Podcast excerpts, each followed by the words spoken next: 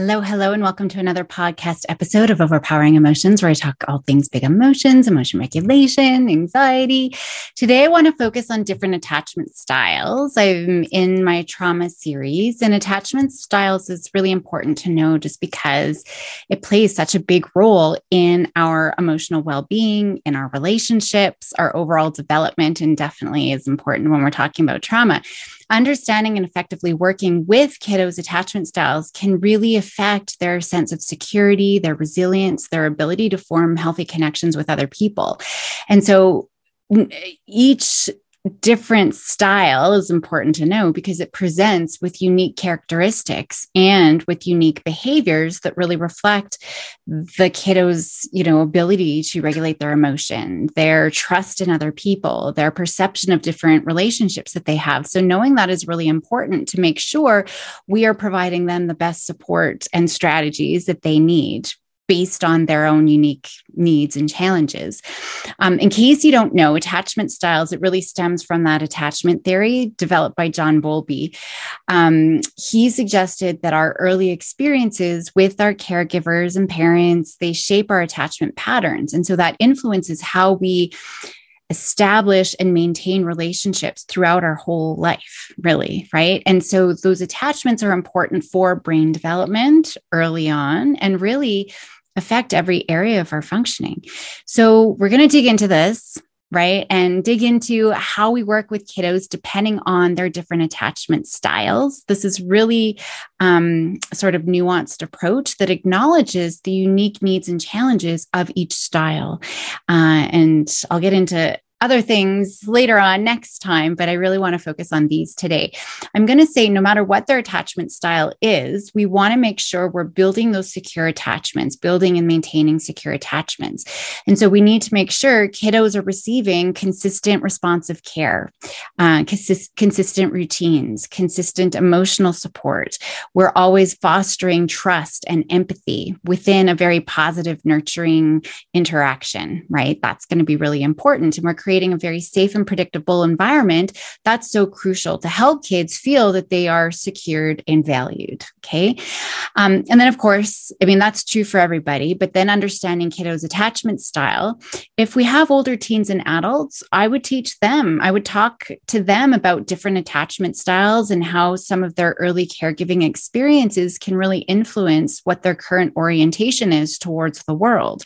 And so, by increasing their awareness and our awareness, if we're working with them, you know, they can really start to develop agency in how they perceive and construct their reality and, and the relationships that they have. So there's four different types of attachments. I mentioned the first last week when I'm talking about secure attachments. That's our goal. That's what we want all kids. We want them to all be securely attached. And this is really where kids have a really deep emotional bond, a, a sense of security with somebody. It's usually the primary caregiver, but it can be with anybody. We know that these kiddos are securely attached when they show trust in a relationship, when there's an emotional openness, when they can go and seek comfort from their caregivers. Now, if they're securely attached, you know, they're securely bonded within that relationship, that's healing in and of itself. They generally have a positive view of themselves and of others. Okay. Um, and we know that secure attachment, it plays a vital role in buffering any negative effects of trauma that they might have experienced and really fosters their resilience. These kiddos are, are less likely in the first place to experience a traumatic response if there is any distressing events in their life. And if they do have a traumatic response, they're more likely to re- recover from that traumatic experience and they're more likely to demonstrate greater resilience in the face of any adversity adversity that life throws their way versus kids who are not securely attached. All this to say, though, they can still benefit from support, right? We might not be focusing on the relationships as much in building them because they are already securely attached. So, this is, you know, maintaining those relationships. Um, but they can still benefit in working through any trauma that they've experienced. So, again, we are ensuring a really strong relationship. That's still very important. But now we can actually start focusing on skill building right? Like exploring their emotions, processing traumatic events, fostering those emotion regulation skills. And so we want to get kids to that place where they're securely attached so that they can start working on those other skills. They can't work on those skills if they don't have that strong attachment in the first place. So the relationship is way more of a focus when we're looking at the other attachment styles. So because the secure attachment lays the foundation for healthy social emotional development, self-regulation, the ability to form future secure relationships, you know, in their whole life, that's where we're going. So in all the work we're doing, we're working on developing that secure attachment because without that relationship, the other work and skill building is impossible. We're not going to see the same sort of gain. So that's where we want to go. That secure attachment bond really provides kiddos a, a safe haven. That's that secure base from which they're going to be curious, right? And, and curiosity, remember that state that helps us overcome anxiety and big emotions. When we're curious, kiddos can explore their world. They can regulate their emotions easier, right? And seek comfort and support and all of those things. So, all the work we need to do is really to make sure we're getting those kiddos to that place where they're securely attached before we work on other things.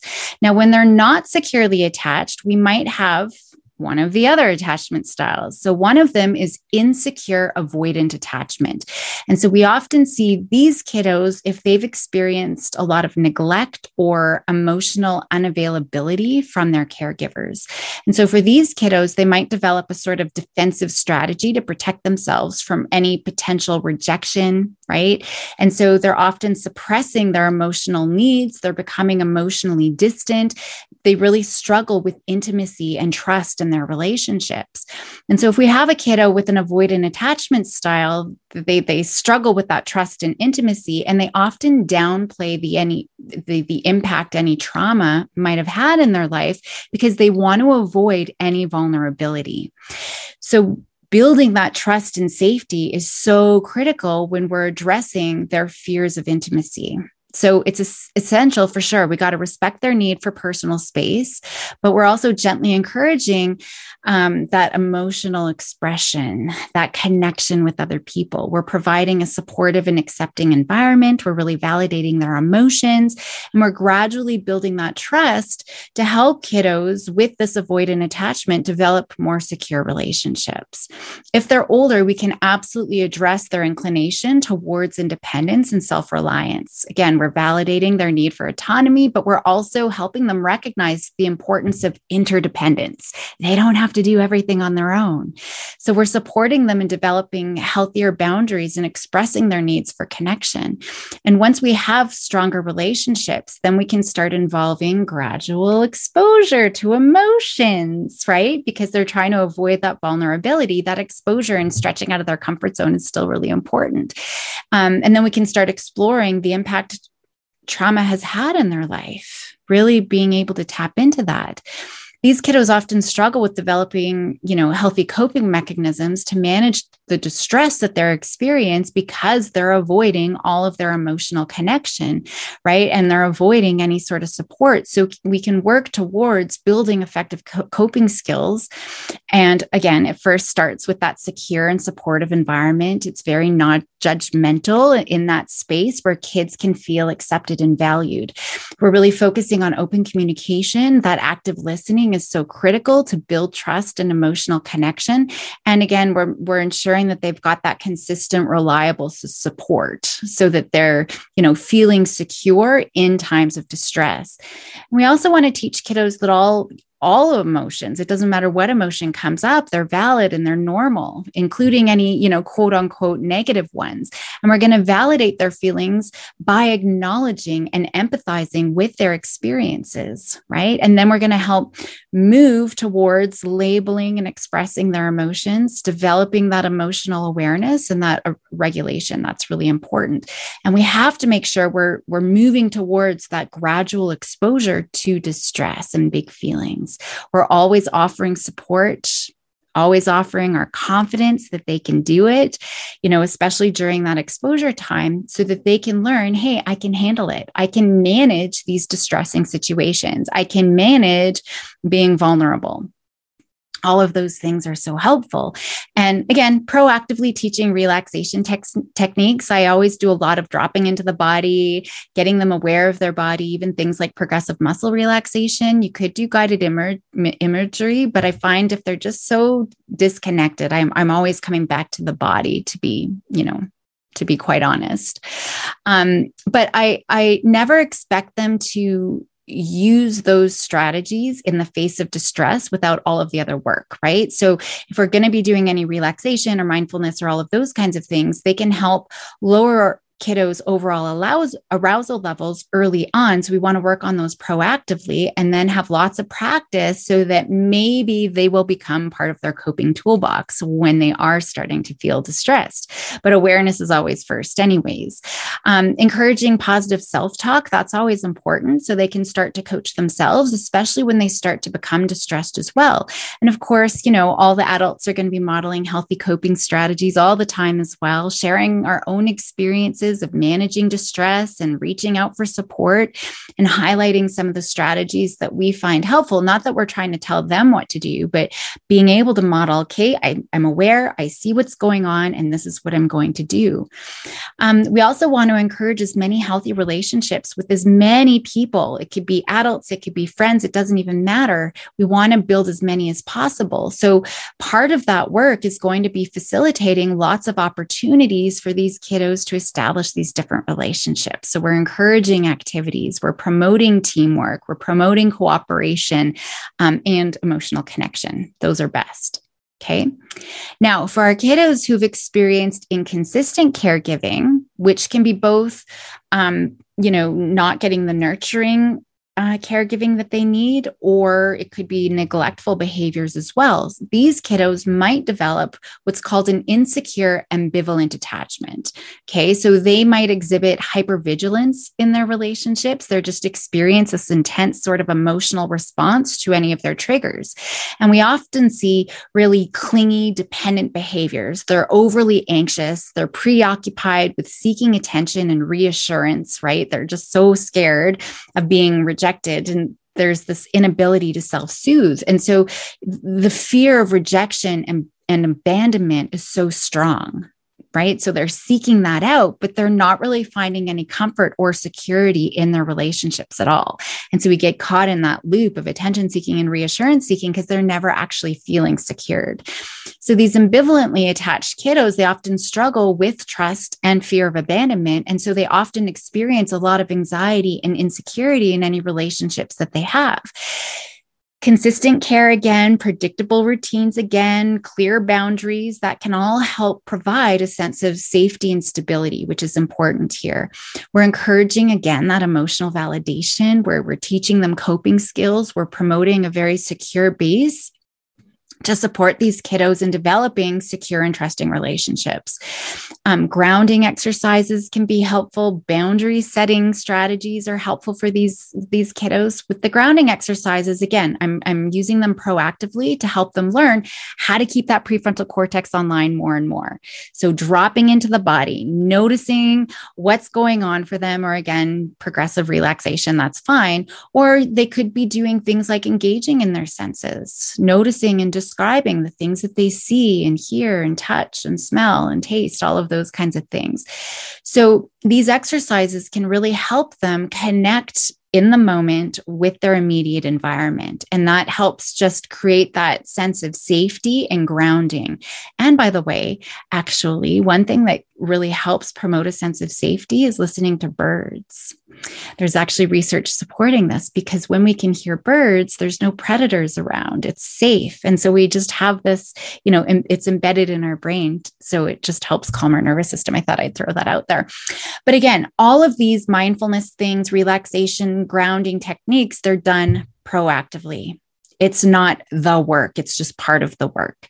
Now, I talked about establishing boundaries. And so when it comes to that, we're helping kiddos develop assertiveness. So they're practicing really clear communication and being able to express their needs and whatever those boundaries are. And so maybe it's role playing scenarios where they can practice saying no and setting boundaries in a respectful manner Kids first, though, they need to know what their personal boundaries even are, right? So, what are their preferences and what are their limits? And so, working through that is going to be important. We got to help them articulate what's acceptable and unacceptable to them in different situations, whether it's with friends or family, immediate family, extended family, you know, wh- whomever, with with their teachers. So they need to become aware of what those things are and then we want them to practice that self advocacy so they're expressing their feelings and their opinions and their needs in different settings with different people.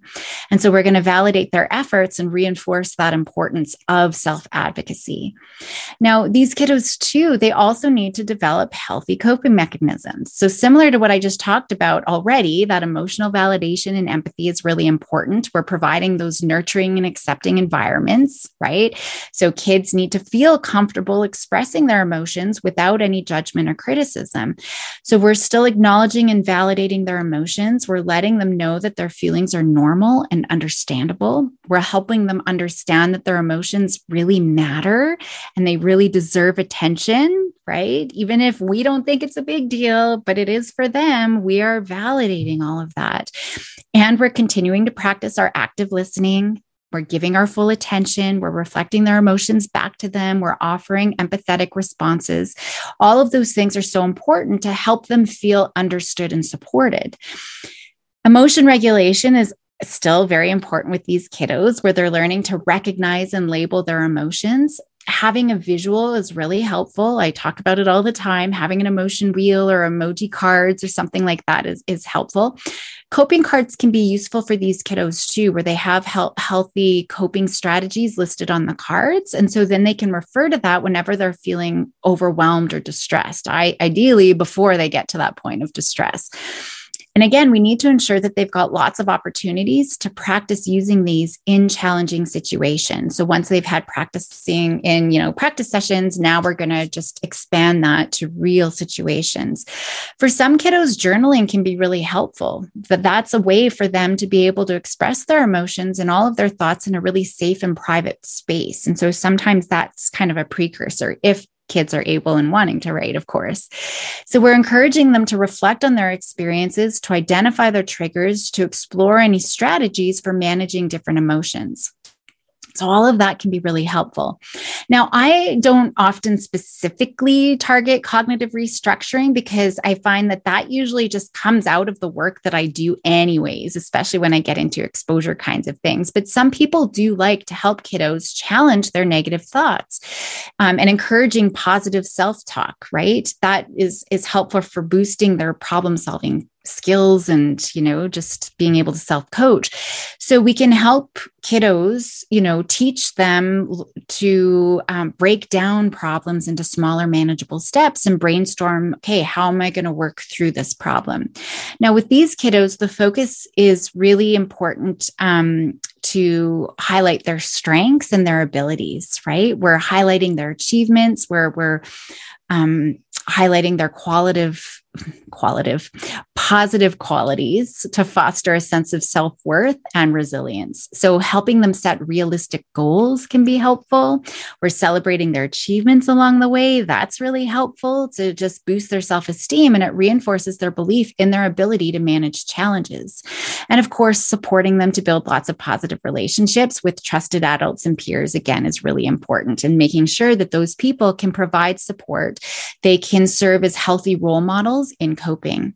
If they're old enough, we can look at the origins of their mistrust and work towards developing sort of healthier expectations and communication patterns. Again, validating their emotions while also guiding them to consider different alternative perspectives is very helpful. And in all the work that we do, there's a relationship component, of course, right? Them working through things with us in that supportive relationship is critical. And we, we can start to help them shift some of their perspectives. And again, we're providing this consistent support and a safe space where they can learn to depend on others. That's our work. And you're hearing me say it over and over and over again. We're creating that so that they can get over that feeling of vulnerability and I can't be vulnerable.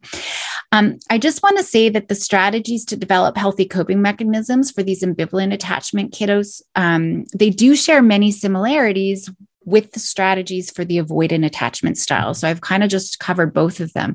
So both of these attachment styles involve challenges in managing their distress. However, I just want to quickly say there are some differences in the focus and emphasis of the strategies to address their specific needs. So, on the one hand, with our ambivalently attached kiddos, the focus is really on that security and trust. Okay. Because they have a heightened need for reassurance. They have that fear of rejection and abandonment. So they're constantly making sure are we still okay? Are we still okay? Are we still okay? Do you still love me? Do you still love me? But they're never getting that comfort. So we're really placing an emphasis on building that sense of security and trust in relationships. Okay. And so we do that with our consistent routines, our clear expectations, our reassurance of availability and support. All of those things are important. Now, many of those kiddos really struggle with that self esteem that I talked about, that lack of confidence in their own abilities. Another reason why they're very clingy and dependent and, and, and seeking that reassurance. So, if we're focusing on fostering a sense of autonomy, right? That's important. And we're really encouraging that development of independent sort of problem solving skills.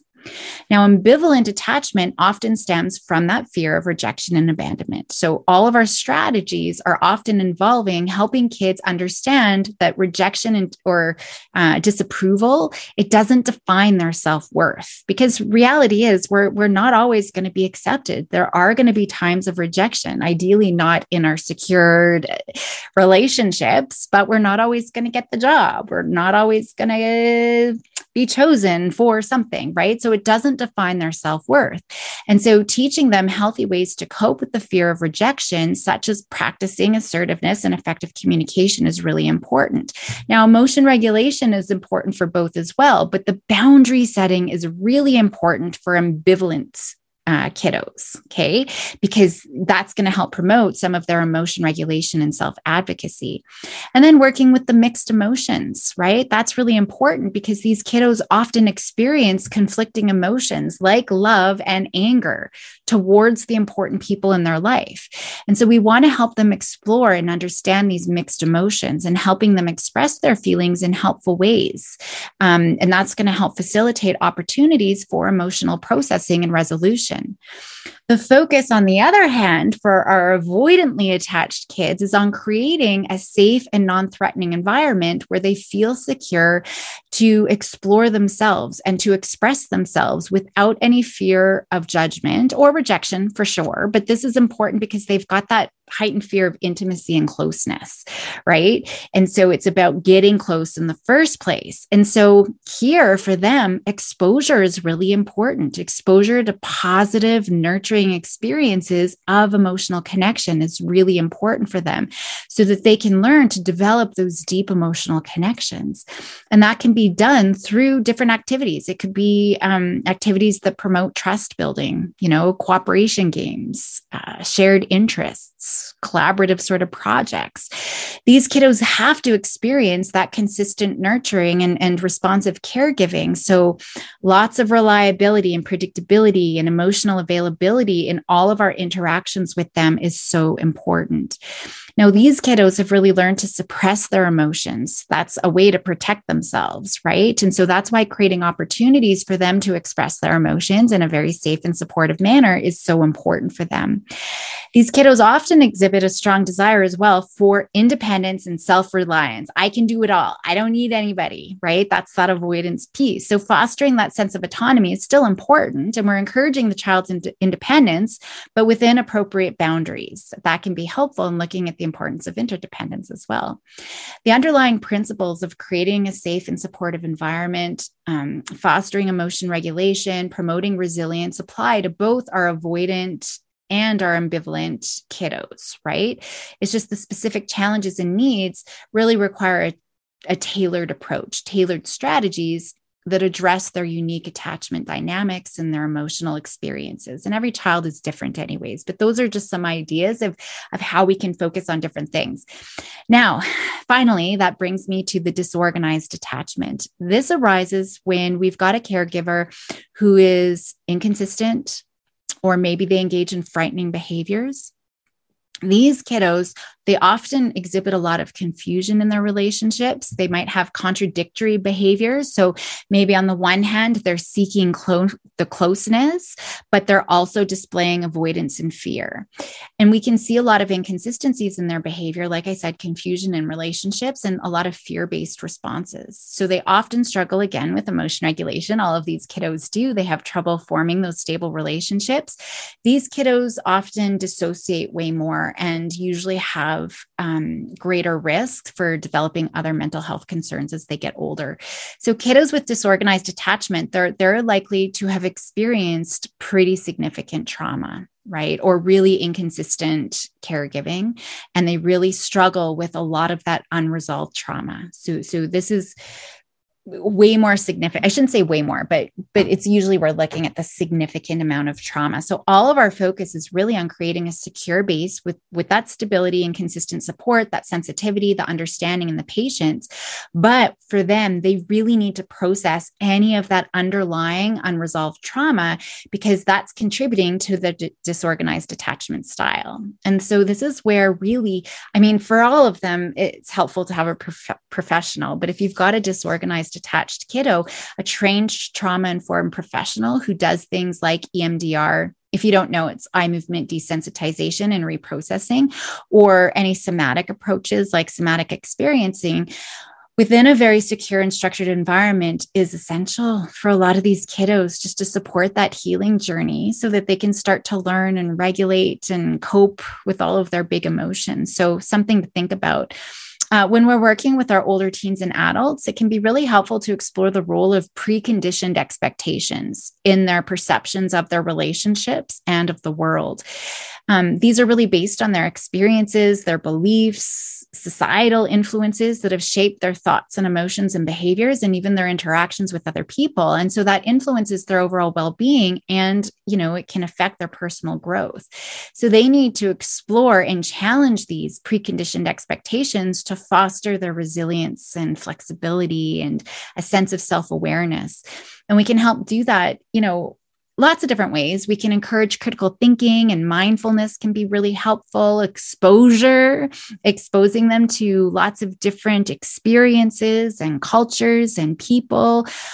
Um, perspectives. We really want to broaden their worldview. And of course, we got to encourage them to step out of their comfort zone and really try new things, things that they've probably dismissed due to some of these preconditioned expectations. And so this process really allows them to challenge their assumptions, to discover, who knows, hidden strengths and talents they didn't even know about, and develop a broader perspective of their abilities that I can handle this.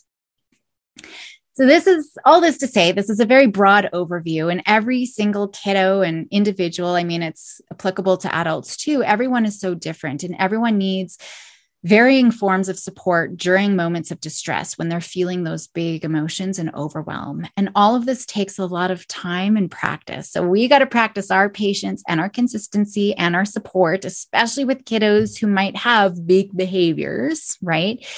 We need to make sure that we're able to create that stability for them so that they can develop the strategies to manage their distress and, and, and to build their resilience, right? So we always want to show that that understanding and that empathy we're tailoring everything that we need to do to the kiddos' needs in this time, but also considering their developmental level too. That's important. Um, I'm always collaborating with kiddos, and especially if there's been traumas, collaborating with kiddos and their families, of course, about their specific needs and preferences, even about, you know, things that I could be doing that are triggering, like a smile, for example, could be triggering. So we want to make sure we're creating a really safe space within our relationship. And so that's why that collaboration is so important, right? So getting them, they, they need to be able to talk about what helps them during challenging times and what's not helpful, right? Do they need space for self soothing or do they meet, need immediate comfort and validation? So, just some things to think about. Um, I always do recommend, too, you know, if you're a caregiver or, um, you know, if you're consulting with a mental health professional who's specializing in childhood trauma, that's probably a good idea. If you are, a helper professional, that's fantastic. Um, but for parents, it's probably good to reach out just to get some guidance, you know, and have some expertise in supporting how um, supporting you in how you can best support your kiddos' emotional growth and well being. So, whew, it's been a lot. I'm going to leave it there for today. Next week, I will go into a few more strategies. Um, actually, one more thing I, I do want to say is when we're working with kiddos' attachment styles, whether you're a caregiver, parent, teacher, mental health professional, when we're working with kiddos' attachment styles, it can be really emotionally demanding. So it's really important for us if we're doing this work. Again, it doesn't matter if we're a professional or a caregiver that we're prioritizing our own self care and we are getting the support that we need because we have to take care of our own emotional well being to ensure that we can provide kiddos with the necessary support and nurturing and um, secure attachments that, that they need really effectively. So I'll leave it there. Thank you for joining me today. Um, help those kiddos be bold and courageous. And just remember if you're a mental health professional or educator, I do have individual and group consultation opportunities. So I'm happy to chat about, you know, how to support a kiddo who has big emotions. I do, of course, have my courses, my anxiety compass mastering training pro- program, for example, it's good for all big emotions. It's not just anxiety. So you can definitely check that out if you want to dive deeper into how to help these kiddos. And I'm actually also starting up my trauma informed anxiety compass training um, in the new school year. So definitely check out the show notes to get on a wait list to hear more about that as it's being developed if you're interested. And of course, you know, check out Patreon. Um, I've got a membership program. You can get discounts on any of my training programs, and you can access things like transcripts to my podcast. I know I've had quite a few requests for transcripts, so you can get those on Patreon. So check out the show notes. So go have a wonderful day, and I will see you next time.